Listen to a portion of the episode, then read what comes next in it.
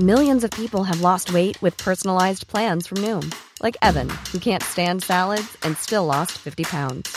Salads, generally, for most people, are the easy button, right?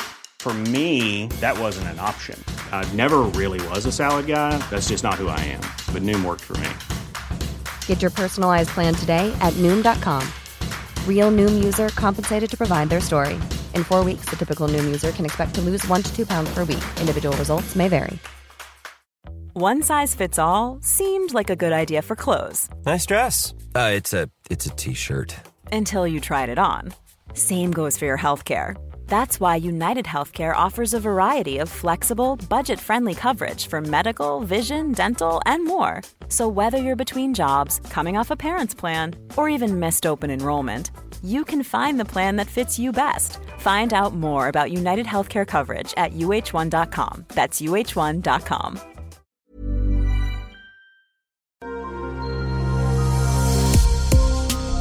Hej hej och välkommen till Yogapodden eh, med då en podcastserie som jag, som heter Simon Chippen eh, Svensson, gör tillsammans med Isabelle. Och det är roligt, jag inte vet vad du heter i efternamn. Holmqvist. Holmqvist, det är också så typiskt eh, yogamänniskor. Jag har bara ett förnamn. Ja. Jag är som Skriv- Prince. Skriver under alla dina mejl och bara Isabelle. Ja. Inte för att jag skriver Simon Svensson, det kanske är Nej. bara onödigt. Isabelle här är alltså en eh, yogalärare i, i Göteborg som driver yogastudion Yoga Gbg. Och eh, nu innan vi satte på här så, så pratade vi om liksom om vilka yogalärare man gillar och sådär. Mm. Och, och jag tyckte du sa något så intressant att det, är, att det är så man ska hitta sin yoga, att man ska hitta någon man tycker om. Ja, man, jag tycker att det är, det är väldigt, alltså man måste ju, man kan ju inte gå på en yogaklass där man har en yogalärare som man hela tiden stör sig på den personen på ett eller annat sätt. Då kan man ju inte vara där, för då lägger man alldeles för mycket energi och tid på det. Utan man måste ju hitta någon som man känner så här, okej den här personen kan jag Känner jag att jag, hon, säger, hon eller han säger vettiga grejer och vi, har, vi gör en klass som jag mår bra när jag kommer därifrån. Man ska liksom inte gå till en yogalärare som står och skäller och Om man inte gillar att bli skälld på. ja, det kan det finns ju vissa som tycker om att bli utskällda liksom. Men Ja, men, Men- inom Bikram-serien där så är det väl lite den grejen tycker jag. Att det är någon som skriker på mig att göra nu det här. Och så gör jag det. Och så är jag lite glad efteråt att jag faktiskt gjorde det. ja, fast jag kan tycka att man kan göra det på olika sätt. Mm, men precis, då kanske du och jag har lite olika åsikter om vad som är bra. Men det var det jag också gillade då, för att äh, när jag har gått så har jag bara tänkt att, ja men då får jag väl, om- om jag inte kanske gillar en lärare så tänker jag att ja, men då är det mig det är fel på. Men då ska jag byta, eh, byta tankesätt. Nej, utan nej, det tycker jag inte Ja, heller. för jag gillade det du sa, att man ska hitta en lärare som man gillar. Ja. För då och då när jag har haft det, Mm. då tänker jag, det här, fan vad härligt det här var. Ja, Att kan och det säga små blir, det, blir ju, det blir ju bättre om det går att träna för någon som du tycker om. Så, På något eh, sätt, kan jag tycka. Precis. Det, det som du märker här som vi lyssnar, att, att den här podcastserien, alltså meningen med den, tycker jag är lite, som jag har hållit på med yoga så himla mycket och ändå inte fattar att vi ska liksom avmystifiera det lite, visa att det, så himla knasigt är det inte. Och jag tycker du verkar väldigt, eh, du är perfekt på det. Du, du gör ju nästan som en, som en, som en grej Jag är nästan av, som en vanlig människa. Ja men du gör en liten grej av att jag kan väl allt om yoga men, men jag är ju en helt vanlig människa. Ja. Hur jag äter helst, också korv ibland. till och med korv alltså. ja. Dagens avsnitt heter alltså yoga. Är det stretching eller träning? Mm. Mm, för det har det ja, vet inte jag riktigt fortfarande trots att jag hållit på med det jättemycket. Är det bra träning liksom? Jag, jag kan ju tycka att det är bra träning. Sen så kan man ju också gå in och säga att det finns ju olika typer av yoga. Man har liksom yoga som är väldigt fysisk. Mm. Eh, och de är ju liksom, det är vinyasa-yoga, det är power-yoga, det är ashtanga-yoga, jiva mukti är där också. Sen så har du liksom livsstilstypen av yoga som pratar mer om, om det, som inte kanske är så fysisk på samma sätt, utan kanske pratar om de andra delarna eh, inom yogan då. Och då kan man säga att det är, det kan vara, vad kan det vara? Ishta-yogan eller kundalini-yogan till exempel är ju väldigt livsstilsbaserad. Va, vad, betyder, vad gör de där inne då? Nej, men det- Det handlar väl, det...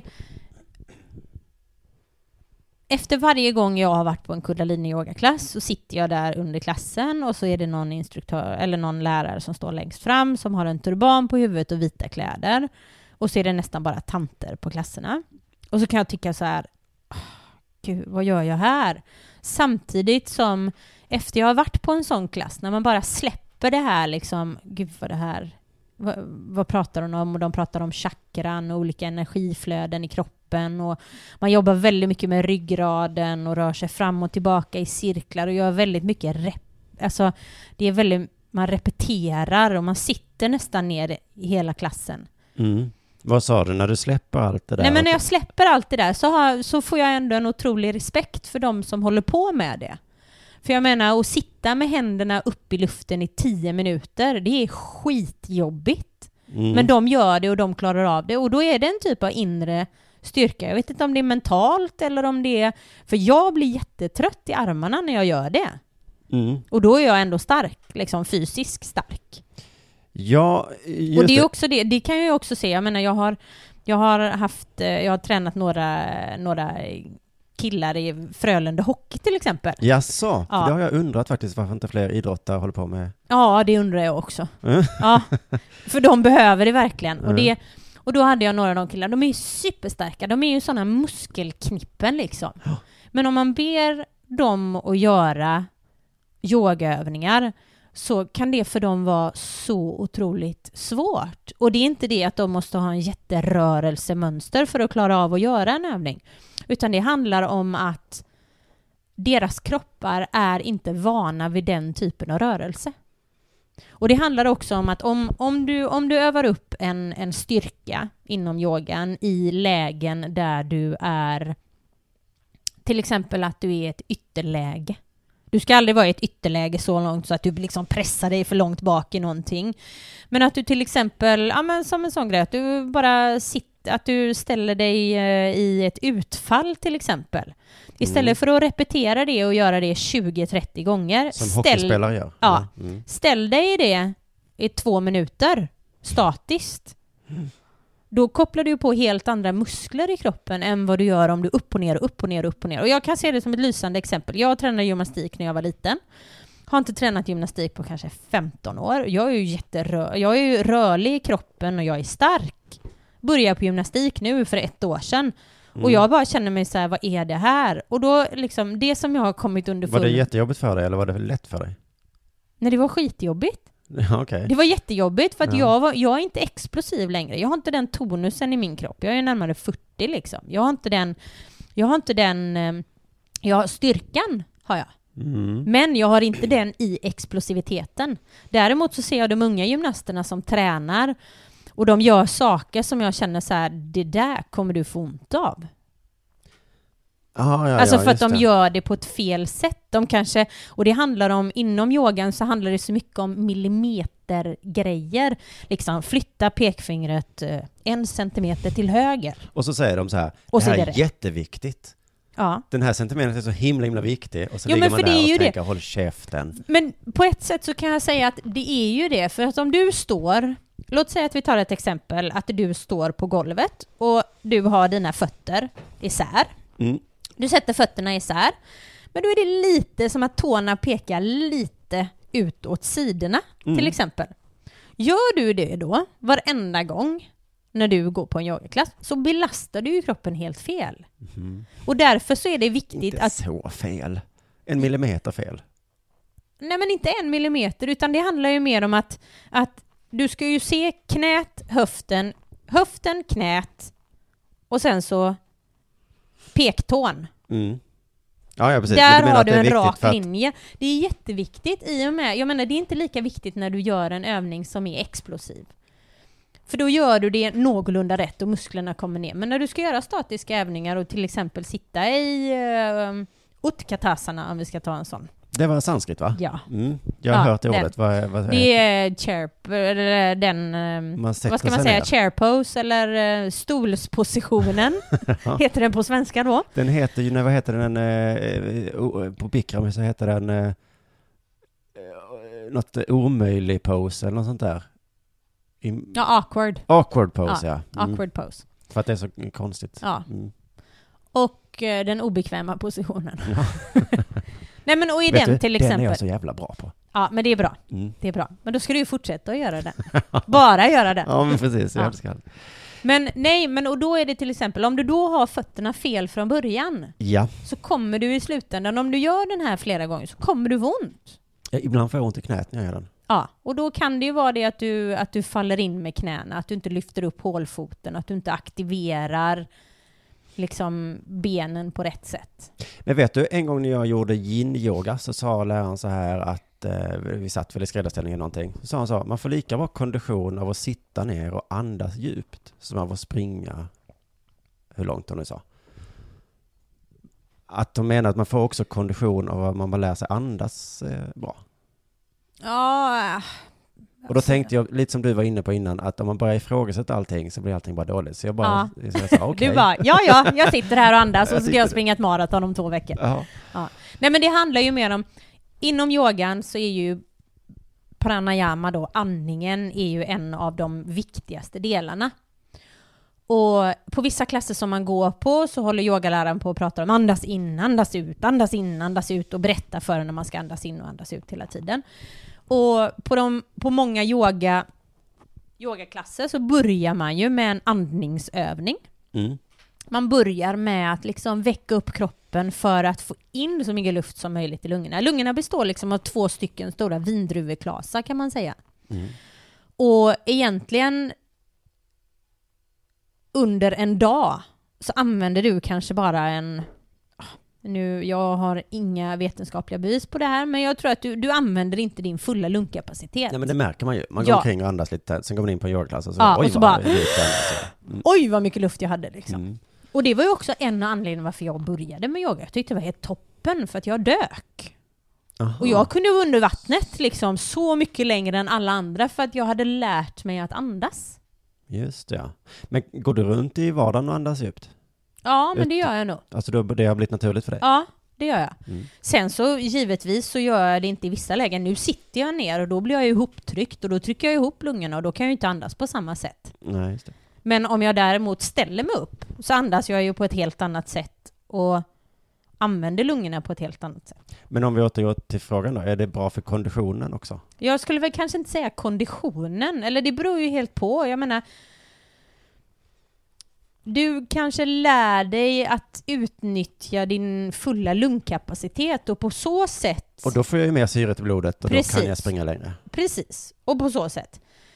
Men jag skulle inte säga att sitta i skräddarställning är detsamma som att ge sig ut och springa.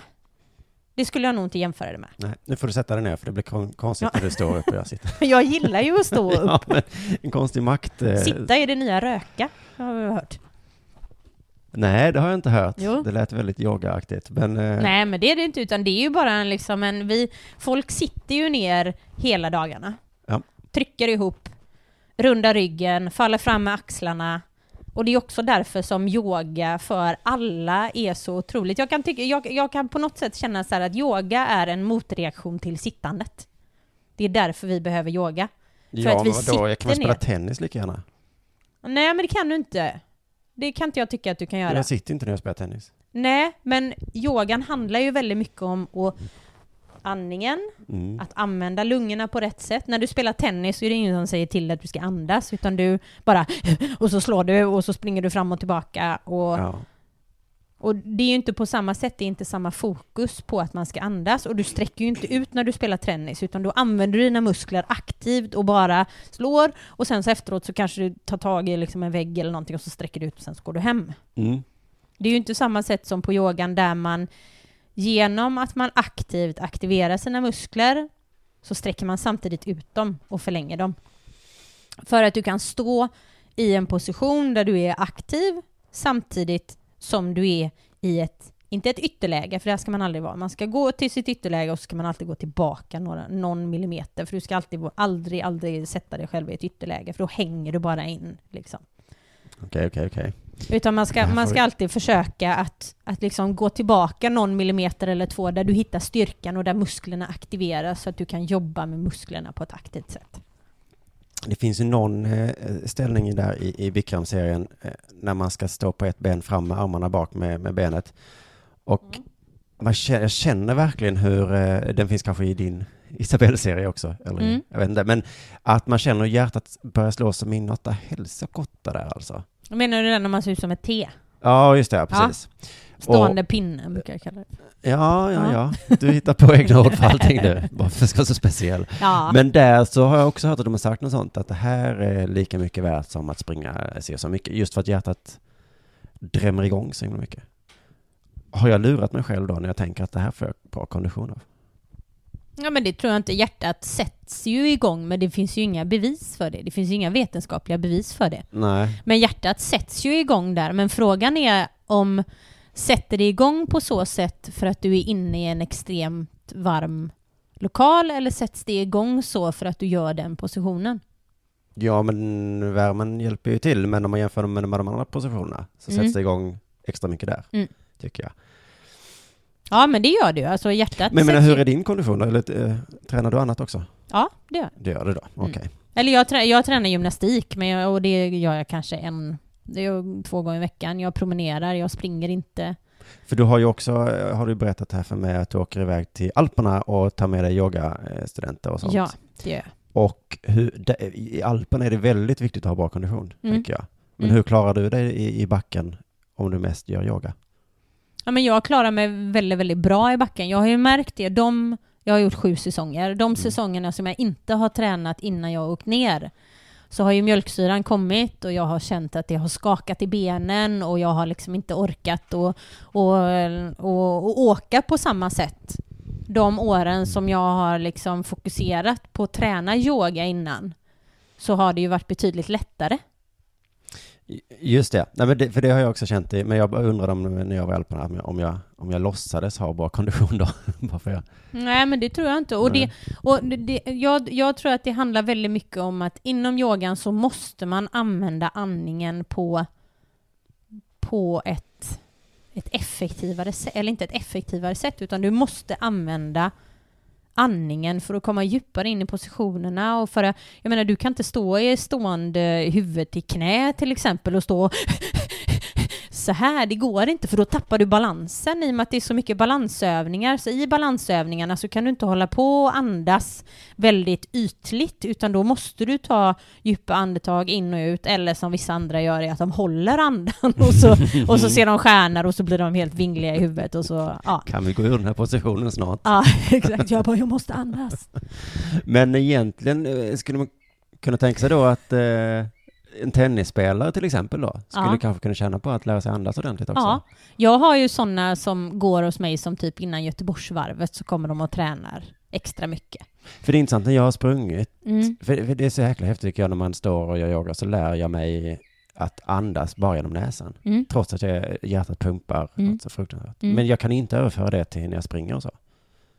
Du kan inte göra det. Nej. Men Har det du- kan andra då? Ja. Kanske. Okej. Fast, eller jag tror inte att det har med det att göra, utan jag tror, tror det har mer att göra med att man lär sig att reglera sin andning. Jag kan ju se till exempel under båda mina graviditeter så har ju jag liksom helt totalt, eller under mina förlossningar kan man ju Har du säga. legat och andats lite bara lugnt då och sagt? Jo men visst, Det det, har gjort, alltså det har gjort skitont, det har det gjort. Mm. Men istället för att liksom helt hysteriskt bara skrika och gapa och bara jag vill ha epidural och, och, och allting sånt så har jag istället andats mig igenom det genom att andas en, en fokuserad djupandning, en pranayama då som det heter. Just det. Och på så sätt har jag liksom fokuserat och vänt mig själv inåt. Och det har ju, jag menar det, ja. Sen så kanske det har att göra med genetiska arvsanlag istället för det att jag, att min kropp kanske, jag vet inte, jag kanske hade en lättare förlossning än många andra eller jag, det, det vet jag inte. Nej. Men Men du vet att du, hade, att du i alla fall hade nytta av det? jag hade väldigt stor nytta av det. Mm. Ja, men det har jag hört från andra också såklart. Och det, låter, det låter ju naturligt. Och det är ju samma sak, jag menar, jag säger inte att föda barn är som att springa Göteborgsvarvet, men, men det handlar om att man måste liksom, man måste andas på rätt, rätt sätt, man måste hitta ett fokus och man måste på något sätt acceptera där man är. Men hur långt är det här eh, varvet de springer? Det är 2,1 Mm, Mil. mil. Ja. inte Eh, kilometer. Mil. Springer de då och andas genom näsan lugnt och stilla? Hela Nej, det tror jag absolut inte. Men det handlar ju inte om att du, det handlar ju inte om att du ska springa Göteborgsvarvet och andas genom näsan, utan det handlar om att du ska springa Göteborgsvarvet och andas med hela din lungkapacitet. hela lungkapaciteten som du har. Istället för att springa Göteborgsvarvet och andas, Ja. så springer du Göteborgsvarvet och andas fast kanske i ett snabbare tempo. Ja, ja, ja. ja Förstår du vad jag menar? Ja, det, här låter, det, här, det här är verkligen science fiction, vilket vi kommer att återkomma i, i science fiction-avsnittet. Ja.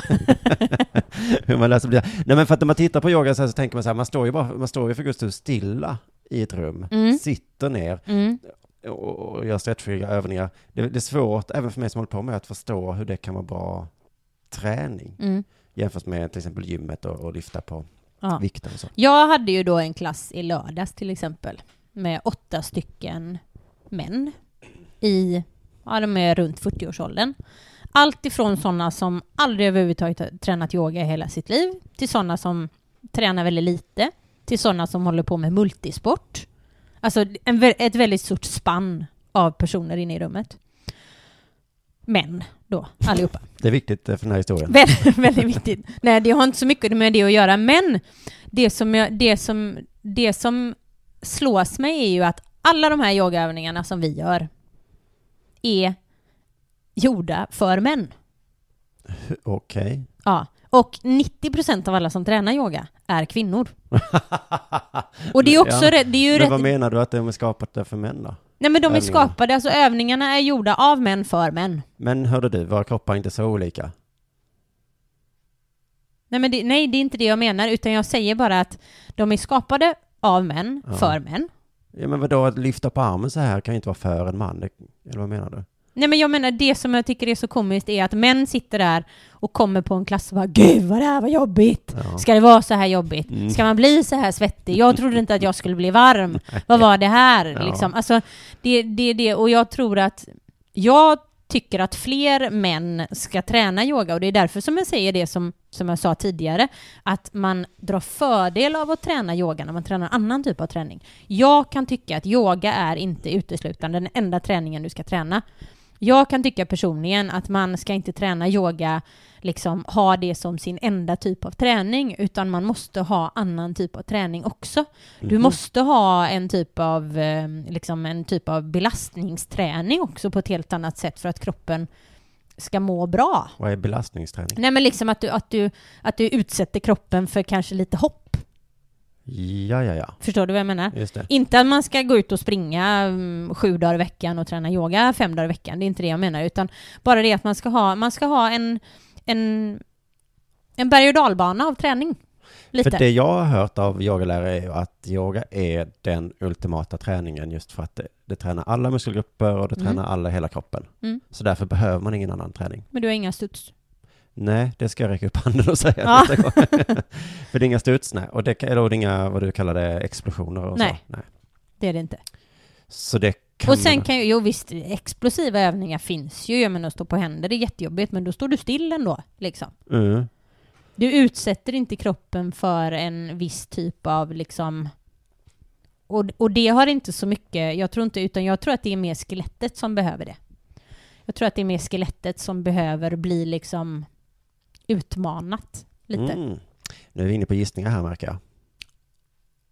När du går Ja. den här utbildningen, Jag eller bara, instruktörsutbildningen, eh, får- måste du lära dig allt om kroppen då?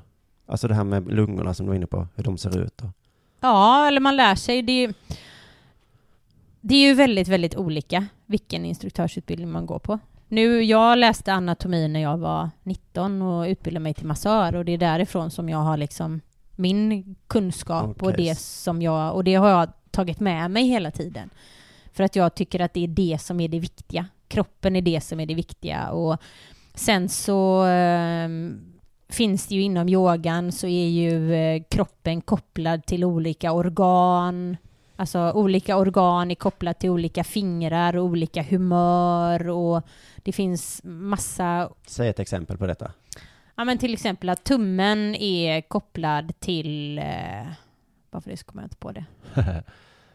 Ehm, Det har man ju hört, eller vad heter det när man får nålar i kroppen? Är det som det? Ja, men det är akupunkt. Akupunktur, Akupunktur. alltså det, liknade det? Att om man sticker en nål i fingret så hjälper det, eller örat så får Ja. man ner feber eller vad de säger? Ja. Och jag tror, jag tror att det har att göra med olika triggerpunkter som man har i kroppen som är kopplade kanske via nervtrådar till olika organ i kroppen. Mm. Sen så finns det ju vissa som jobbar mer eller mindre på det. Jag har suttit på klasser till exempel där man ska sitta med en annan person och känna, känna in deras eh, njurar och min lärare själv, han liksom han, han tycker att man ska lyssna på sina organ genom andning och jag menar det, det finns jättemycket sådana grejer. Så vill man grotta ner sig i sånt, fine, då kan man göra det. Mm. Jag Hey, I'm Ryan Reynolds. At Mint Mobile, we like to do the opposite of what Big Wireless does. They charge you a lot, we charge you a little. So naturally, when they announced they'd be raising their prices due to inflation, we decided to deflate our prices due to not hating you. That's right. We're cutting the price of Mint Unlimited from $30 a month to just $15 a month. Give it a try at mintmobile.com slash switch. $45 upfront for three months plus taxes and fees. Promo rate for new customers for limited time. Unlimited more than 40 gigabytes per month. Slows. Full terms at mintmobile.com. Many of us have those stubborn pounds that seem impossible to lose, no matter how good we eat or how hard we work out. My solution is PlushCare. PlushCare is a leading telehealth provider with doctors who are there for you day and night to partner with you in your weight loss journey. They can prescribe FDA-approved weight loss medications like Wagovi and Zepbound for those who qualify. Plus, they accept most insurance plans. To get started, visit plushcare.com slash weight loss. That's plushcare.com slash weight loss. Ryan Reynolds here from Mint Mobile. With the price of just about everything going up during inflation, we thought we'd bring our prices down. So to help us, we brought in a reverse auctioneer, which is apparently a thing. Mint Mobile unlimited premium wireless. Ready to get 30, 30, bit to get 30, bit to get 20, 20, 20, bit to get 20, 20, bit to get 15, 15, 15, 15 just 15 bucks a month. So, Give it a try at mintmobile.com slash switch. $45 upfront for three months plus taxes and fees. Promo rate for new customers for limited time. Unlimited more than 40 gigabytes per month. Slows. Full terms at mintmobile.com. gör det inte. Nej. Får man eh, snygg kropp av yoga? Det beror väl på vad du gör utöver yogan. Okej. Men... eh, För jag menar, om, om, om man säger så här, visst, jag kan, jag kan säga det, du får snygg kropp av att träna yoga, men då måste du också äta nyttigt. Du måste röra på dig. Du måste Mm. liksom, alltså du jo, jo, men det är ju såklart så. Men jag menar, man brukar säga att man får snygg kropp av, av simmare, får snygga kroppar liksom. Ja, det beror ju på. Tycker, Medan, tycker eh, folk att det är snyggt med breda axlar så det finns ju sådana som inte tycker det är snyggt. Ja. Okej då, men blir man smal då? Kan man säga så? Nej, det skulle jag nog haft säga. Eller det beror väl... som ändå har haft lite ölmagar och sådär. Och då har jag tänkt, ni yogar faktiskt varje dag Ja. i 40 graders värme. Hur, Ja. hur kan ni se ut så här? Men det har ju också att göra med att om du tränar, det är det jag menar med att man har en allsidig typ av träning. Mm. Går du samma promenad varje dag så kommer kroppen till slut inte, alltså den kommer inte reagera på det. Då är inte det träning. Men Förstår du vad jag eh, menar? Nu, nu, herr Bikram skulle inte hålla med dig. Han skulle inte hålla med mig. Nej. Men om du ställer upp alla hans Bikram-instruktörer, de som är smala, de Mm. flesta av dem är ju smala av naturen. Ja, Sen så de om var du smala tittar... när de började. Ja men om, om, du, om du tittar på Bikram, eller om, om... Nu kommer vi in på Bikram igen, men om du Mm. tittar på, på en, en Bikram-instruktör, så de flesta är lite... Lite mulliga kanske, och de är ju inte, de är inte pinsmala, och de som är pinsmala kanske skulle varit det ändå. Jag kan ju säga att anledningen varför jag gillade Bikram-yoga Mm. var för att jag byggde inga muskler. Va? Nej, eh, nej. Nej, jag byggde inga Det muskler. är väldigt, väldigt jobbigt eh, för Ja. armarna. Man bygger Ja. lite grann tillräckligt liksom. Ja, Pyttelite. men första gången jag ska stå med armarna uppåt så här, Ja. i första övningen där. Åh, Ja. vad jag dog i axlarna. Ja. Men det tog väl en vecka kanske sen. Eller Ja. tio gånger sen så var det. Men jag menar, jag, jag byggde inga muskler. Det var därför jag gillade det, för jag bygger Mhm. muskler snabbt. Ja. Nu när jag börjar träna en annan typ av yoga så blir jag betydligt mer muskulös. Och nu vill du det. Men då ville du inte det. Nej, det är inte det att jag inte vill det, utan nu, nu tränar jag ju för att ha en hållbar typ av träning och bikramyoga i längden är inte hållbart. Enligt mig. Varför är det inte hållbart menar du? Nej men för det är ju inte det, för att du hela tiden när du går in i ett varmt rum, jag vet inte om det här tillhör det här programmet, men Varenda gång du går in i ett varmt rum som är 40 grader så sätter du kroppen i någon sorts, någon sorts låtsasfeber. Den här låtsasfebern gör att kroppen jobbar i högvarv för den tror att du har en infektion i kroppen och den stressar kroppen. Exakt så här säger ju instruktörerna fast med en mer positiv klang. Mm, precis. det Men är det bra att ha feber? Eh, Alltså är det bra för kroppen att ha feber? ja men det är bra att den är på helspänn tänker jag.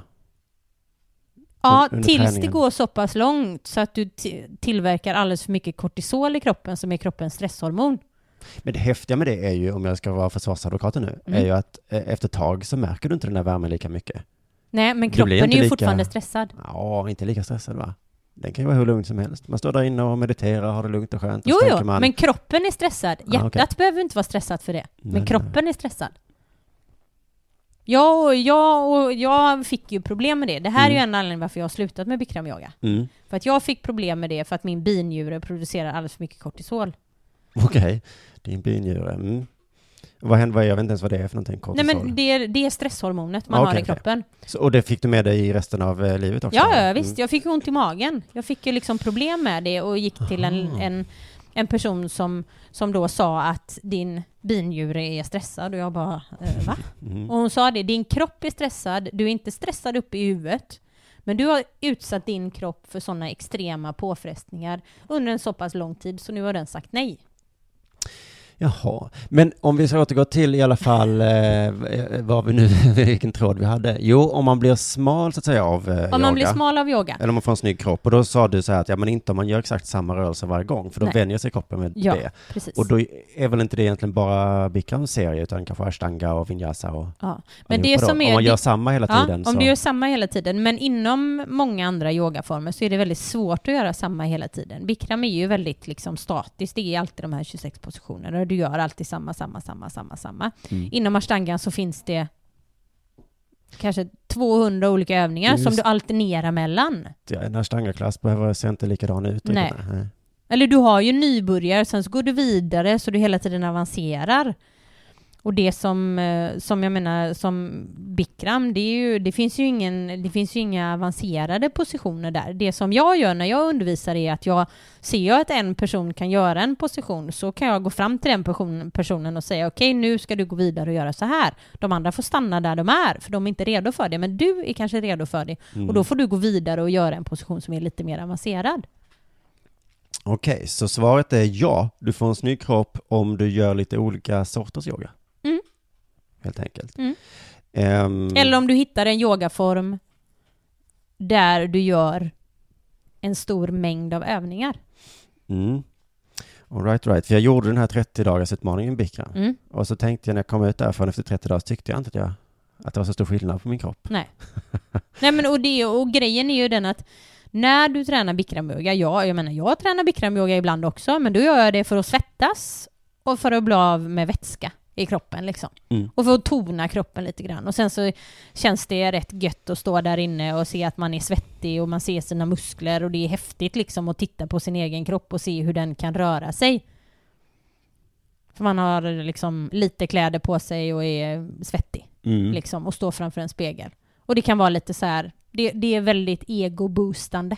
Ja, precis. Ja, och som du sa innan, att det var inte så mycket killar som gjorde, ja, att det var 90% tjejer. Min erfarenhet är att just i Bikramklasserna så är det jättemycket killar. Ja. Och, och, och jag går ju också dit just för att jag, jag älskar känslan av att första gången jag var här, eller ganska ofta, så är det nästan omöjligt att vara där inne. Mm. Men när jag väl övervinner det, Mm. ja vilken Ja. egoboost det är. Ja, visst. Och eh, det för mig in på nästa fråga som är så här, är yoga en sport? Och nu vill jag att du ska säga nej. Nej, men jag skulle nog inte, alltså det... De har ju, eller Bikram har ju haft det här eh, Yoga World Championship, eller vad det nu är. Men nu ska han ju inte ha det något mer. Och hans fru vill ju att yoga ska bli en olympisk gren. Jaha. Ja, hon håller på att advokera för det och tycker att det ska bli det. Och jag kan tycka att För samtidigt i just Bikramklassen så tycker de alltid säger att det här är inte prestation, tänk inte prestation nu. Ja. Det här gör du för din egen skull, titta inte på grannen.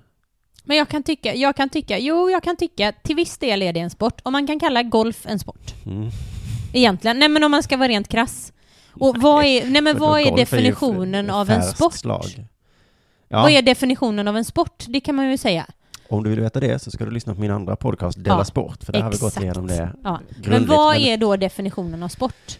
Ja, Alltså en, en sport kan vara, jag vet inte, är biljard en sport? Eller är det en hobby? Så länge du kan tävla i det Ja, så börjar du närma dig sport i alla fall. Ja. Och man kan tävla i yoga. Eller? Ja. Mm, det kan man.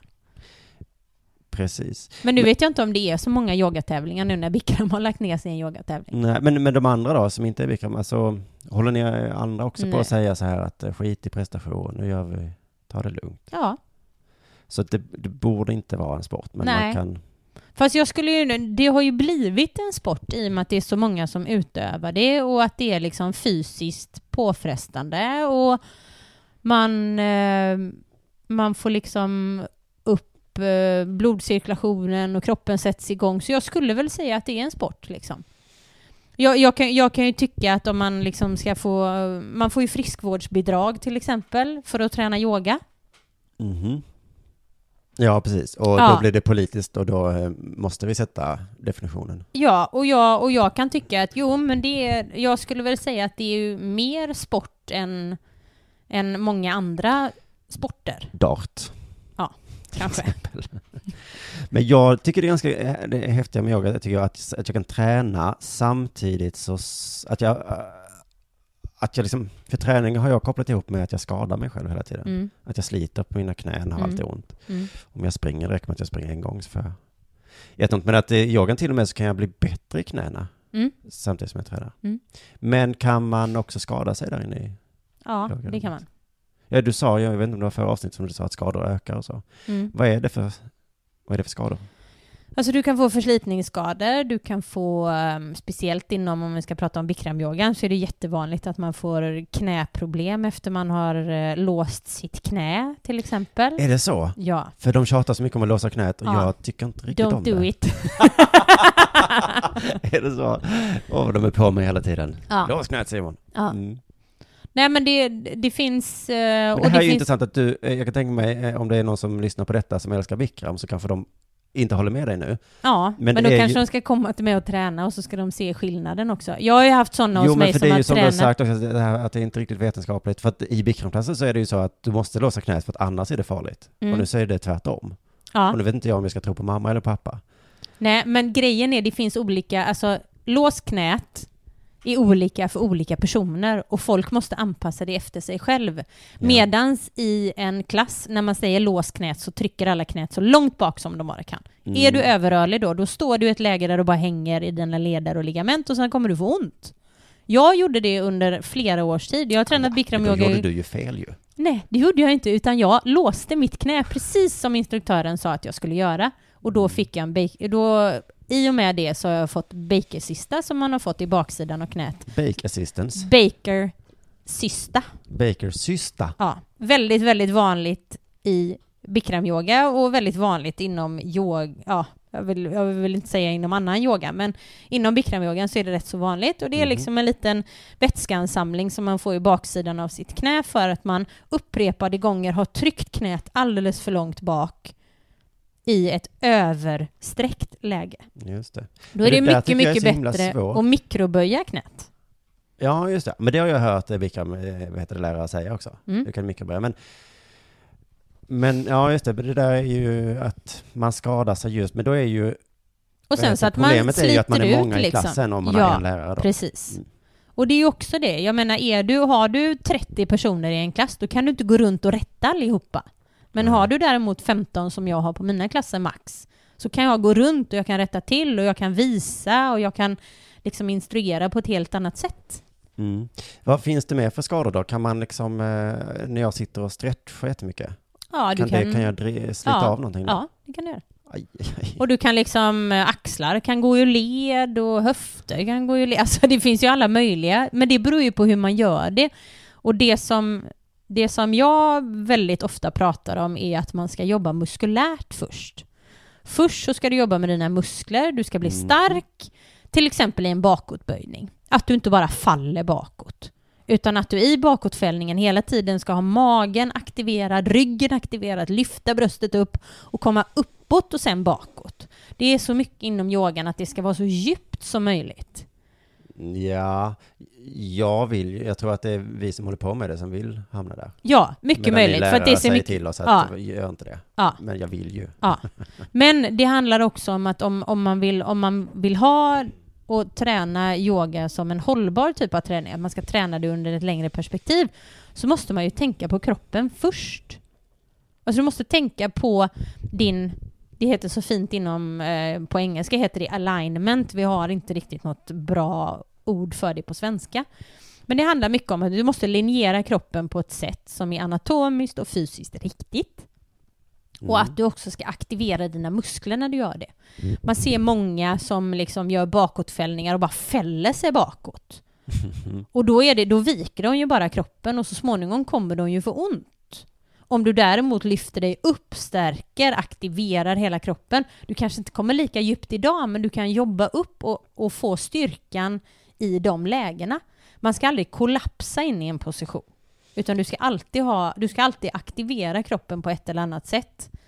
För att skydda dig. Och heller aldrig gå ut i ytterlägen. Det här gäller ju, antar jag, att lyssna på din eh, yogalärare och hoppas att den säger rätt. Ja. Eh, antar. Men det är också roligt som du säger att man, att man ska anatomiskt rätt ska man vara. Men om man tittar på hur ni ser ut på bilder, vilka positioner ni gör, så Ja. ser det ju inte anatomiskt rätt ut. Jo, men det gör Det det ser ju. ju helt absurt ut när någon stoppar huvudet eh, eh, liksom mellan benen, fast bakom ryggen. Och tittar fram. Och Jo, men fast det är ju, alltså det är ju vissa personer. Nu är ju, jag är ju rörlig, men jag är ju inte... Jag, jag hade ju kunnat vara... Alltså för 10-15 år sedan så var jag gummitarsan liksom och tyckte det var aslajban så bara slänga mig in i alla positioner. Jag kunde göra allt och båda fötterna bakom huvudet och tut, tut, tut. Mm. Det kan jag göra idag också, men jag gör det på ett helt annat sätt.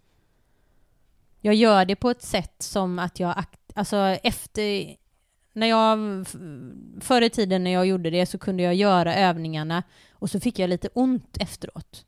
Mm. Nu måste jag värma upp långt innan, kan jag göra med ålder också i och för sig, men, men jag tror inte det, utan det har väldigt mycket att göra med kroppsmedvetenhet på ett helt annat sätt. Okej, att du känner hur din kropp Ja, precis. Men du har ju, du prata lite skit om, om Bikram, att man kan skada sig men ha, historien bakom den är väl att han skadade sig just och sen så Ja. hittade han på en serie och sen blev han frisk. Och du Ja. har väl en likadan historia, jag läste på din hemsida om att du Mm. skadade ryggen. Och det som jag tror, jag menar det som, det som jag tror i mitt fall, jag åkte skidor och skadade ryggen och efter det så, så gick jag hos sjukgymnaster och varenda gång jag kom till en sjukgymnast och de bara ”Gud vad du är stark” och så gav de mig några övningar som inte gjorde någonting egentligen. Däremot så tränade jag yoga och där, jag hade ju tränat bikramyoga i kanske tio år innan jag skadade ryggen. Vilket gjorde att det var en, en säker plats för mig att gå tillbaka till. Mm. Jag visste vad jag var innan. Jag visste precis hur jag skulle göra positionerna och då kunde jag på så sätt inte anpassa positionen efter mig, men göra det och dra tillbaka mig själv väldigt mycket, men ändå aktivera kroppen och stärka upp min kropp. Mm. Du, precis, du visste vad som gällde där inne och Ja, hur det skulle precis. vara. Och, För om jag skulle gå på en annan yogaklass så hade jag ingen aning om vad som skulle hända. Nej, nej. Och det är också lite det som är fördelen med bikramyoga kan jag tycka. Jag menar, jag, jag älskar bikramyoga. Jag tycker det är fantastiskt på många sätt. Jag menar, när jag, när jag började att träna, då bodde jag i en kappsäck och levde över hela världen och bara liksom flacka runt och hade ingen fast punkt i mitt liv överhuvudtaget. Men jag visste Ja. att så fort jag kom in på en bikramklass så var det samma 26 positioner, de sa samma saker, det var samma, samma, samma, samma, samma, samma. Just det, jag det är visste vad jag McDonalds, fick. ja. Lite Mm. McDonalds, ja.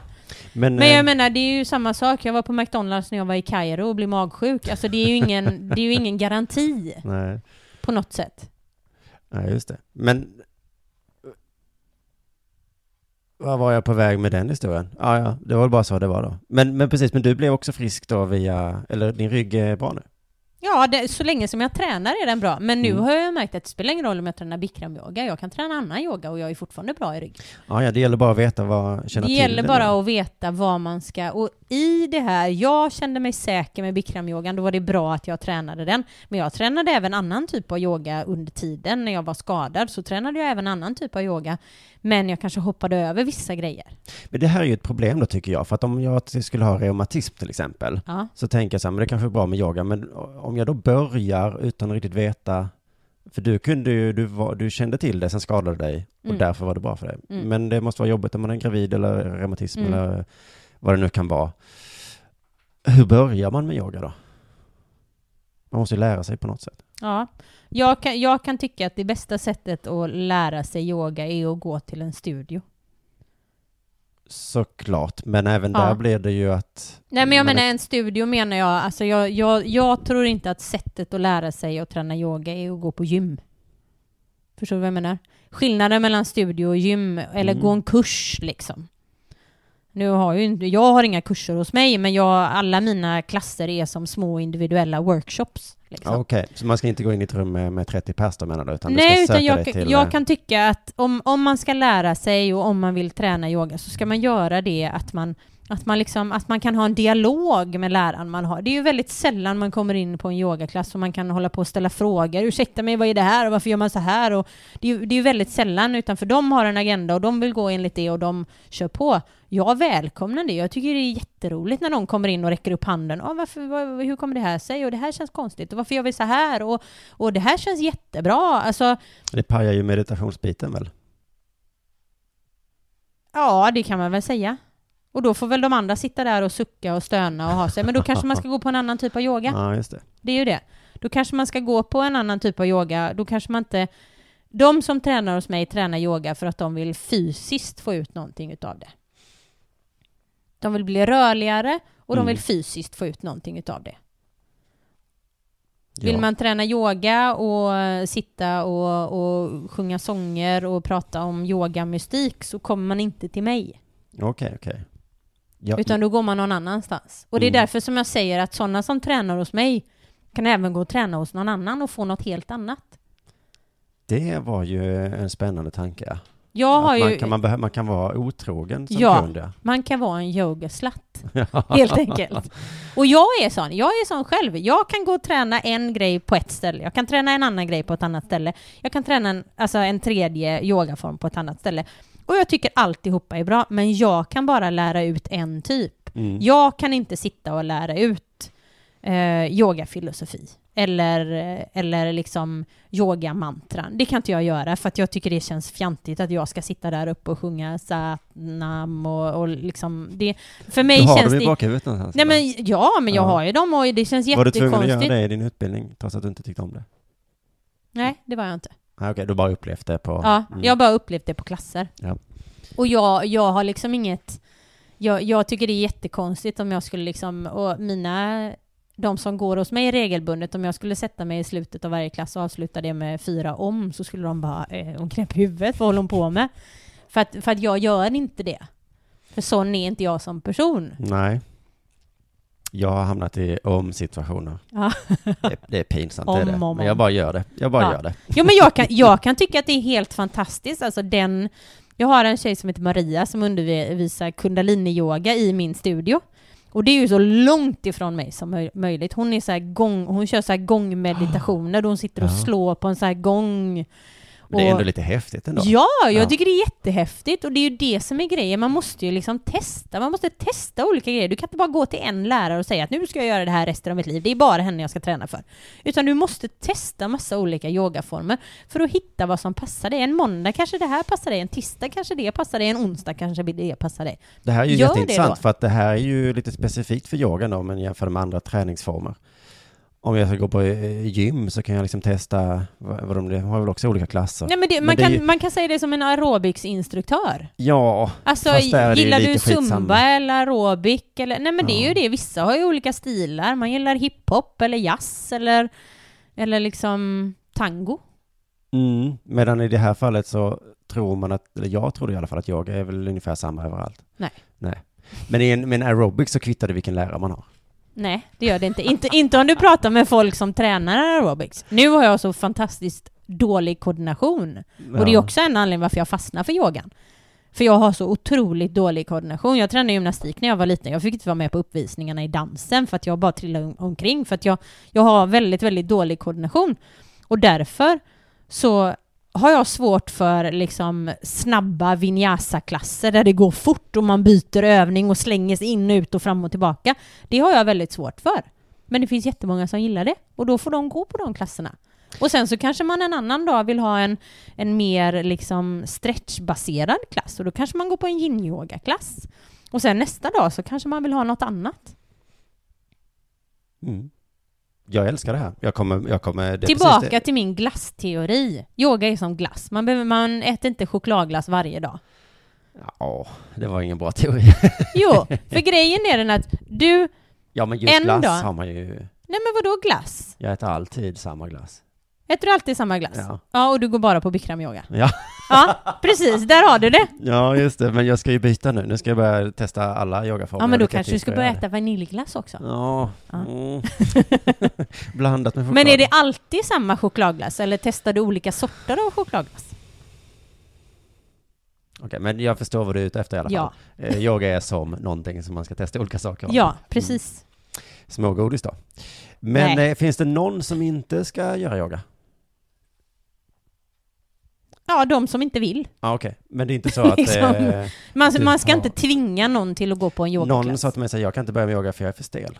Ja, det är ju att- det dummaste. Det var, visst var det dumt sagt? va? Ja, det är väldigt dumt sagt. Ja.